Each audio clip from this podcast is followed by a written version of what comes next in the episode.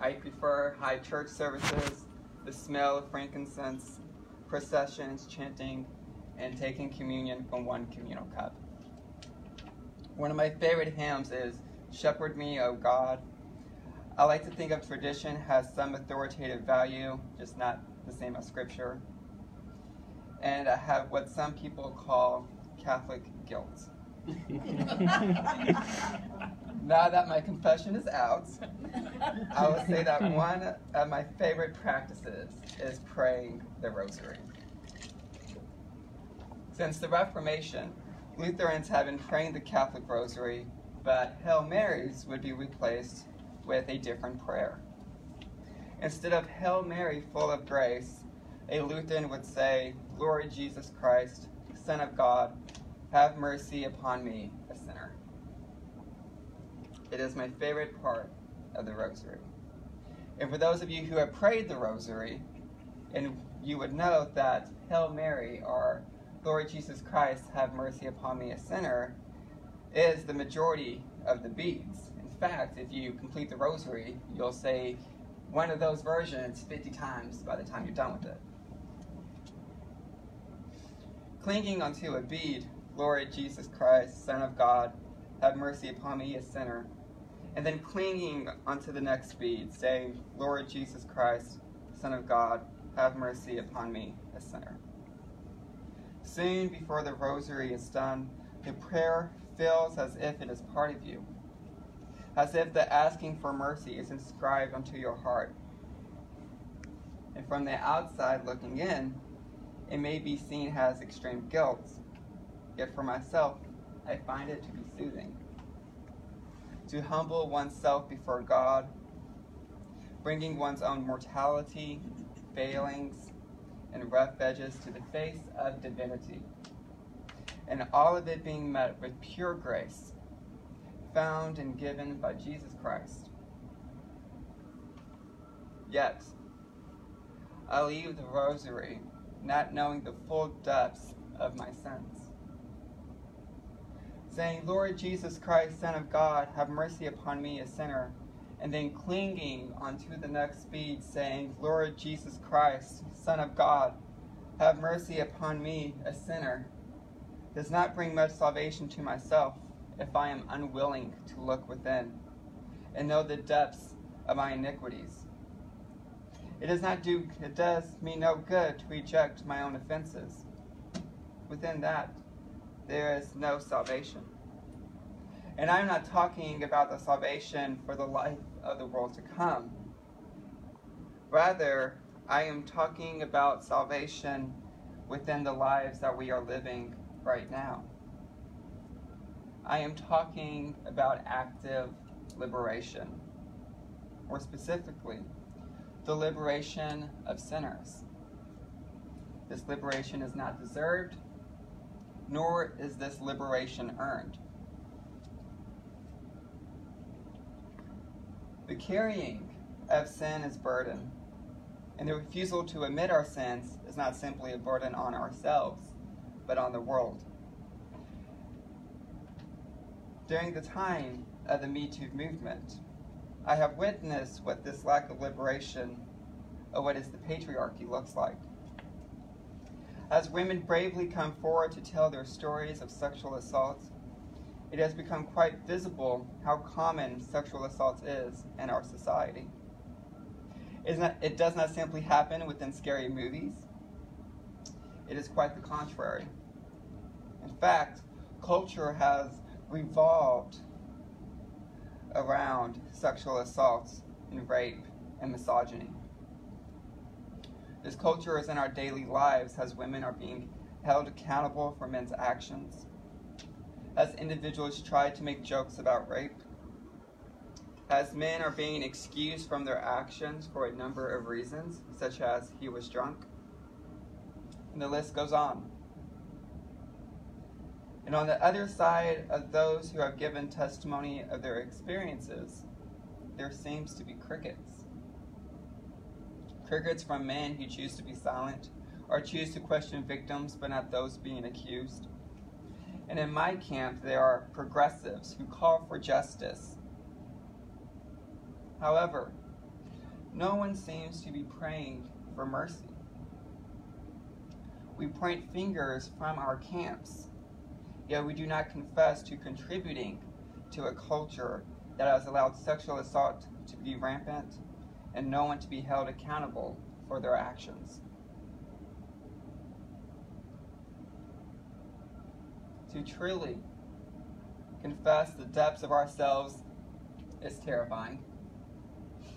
Especially the victims of our sins are standing in front of us with the pain that they have with the pain that we have caused them worn on their sleeves, as we have seen on the news. We do not want to admit that we are a cause of such pain. We do not want to admit that we are able to do such harm. We do not want to admit that we have created a culture that allows for sexual assault to be rampant. We do not want to admit that we have louder that we have allowed the poor to stay poor, the meek to stay meek, or the oppressed to stay oppressed. We do not want to admit that we have contributed to a culture of xenophobia or Islamophobia in some way. We don't want to admit that we may not be far from those who we point our fingers towards. Instead, we pray for justice, not realizing that it's also in our best interest to pray for mercy. That is most certainly, without a doubt, terrifying. The evils in this world are not far from us, nor is the suffering within this world. The world is not black and white, and nor are individuals. There is no line where I stand on one side and the unrighteous stand on the other. Rather, there is a circle with everyone in it. And in that circle, there is law to convict us and grace to save us. This is the world we live in.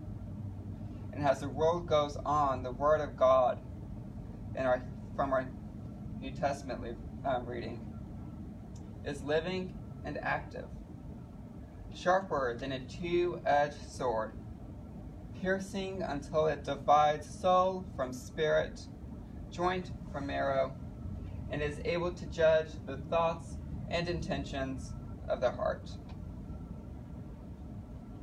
In other words, there ain't any one of us in here that has their S-H-I-T together.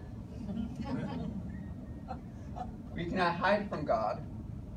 We cannot simply give God the version of ourselves that we put on Facebook. We cannot simply give God the version of ourselves that, sorry, I cannot simply give God the clean cut seminarian that would never be seen at a bar because that's not authentic. It's not real. Rather, our failings and iniquities are part of us. And God, sharper than a two edged sword, is cutting at ourselves, getting beneath our Facebook or our perfect seminarian image. God is stripping us from our finger pointing. God is stripping us from our views of the sense of the world not being embedded in us. God is stripping us from our black and white views that put us on the side of righteous, and God is seeing us fully and authentically. And the proper response is to confess, Lord Jesus Christ, Son of God, have mercy upon me, a sinner. In the time of the Me Too movement, sins are visible the pain and suffering of victims are authentically seen as the world tries to push the stories under the carpet. And as both persons of this world and as Christians, we are called to confess.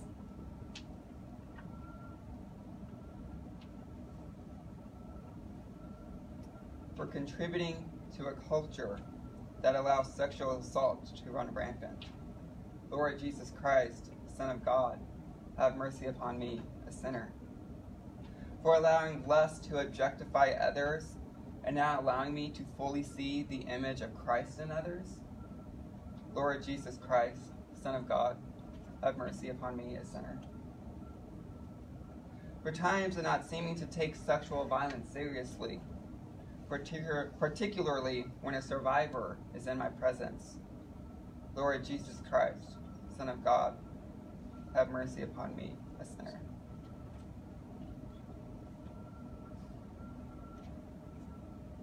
It may seem odd to confess sins to contributing to a harmful culture, or to confess moments of lust and objectifying others, when in our minds we are waiting for the confession of those who have committed sexual assault or rape. They're not absent, and their burden for their sins should carry most certainly, their carrying should most certainly be heavier. And they would go on to denying the realities, the realities that is in front of them, because they do not want to encounter the reality that is themselves. Their unwillingness to confess iniquities will blind them from the depths of the world and of themselves. They will create a false image of themselves, and we paint the world with it. And by doing so, they will silence survivors, because they will not give voice to survivors, because it will expose to them their iniquities. In all these actions, they will take the world down with them, silencing and painting false realities as they are choking on their sins. If, and if we do not confess our sins, we do the same, regardless of what our sin may be. But in confession, there is power.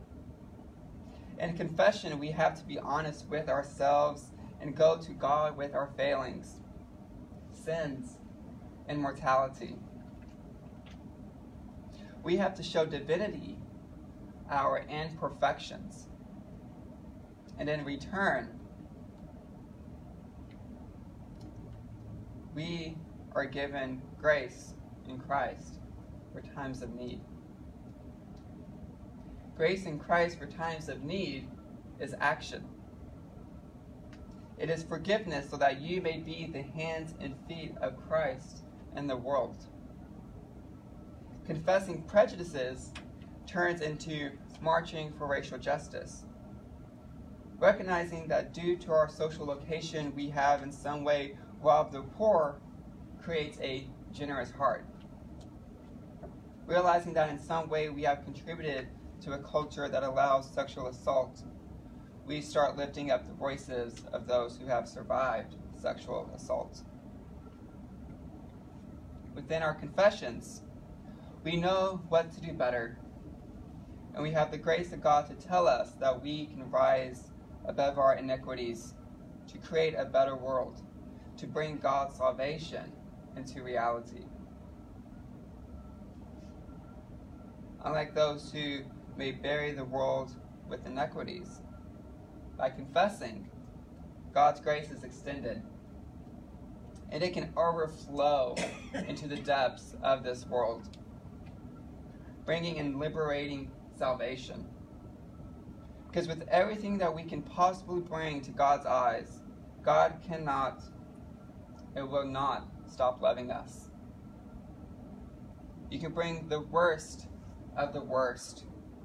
If we're doing so, we're bringing your mortality, your sins, and your failings to God, God will call you. God will do something with you for the betterment of this world.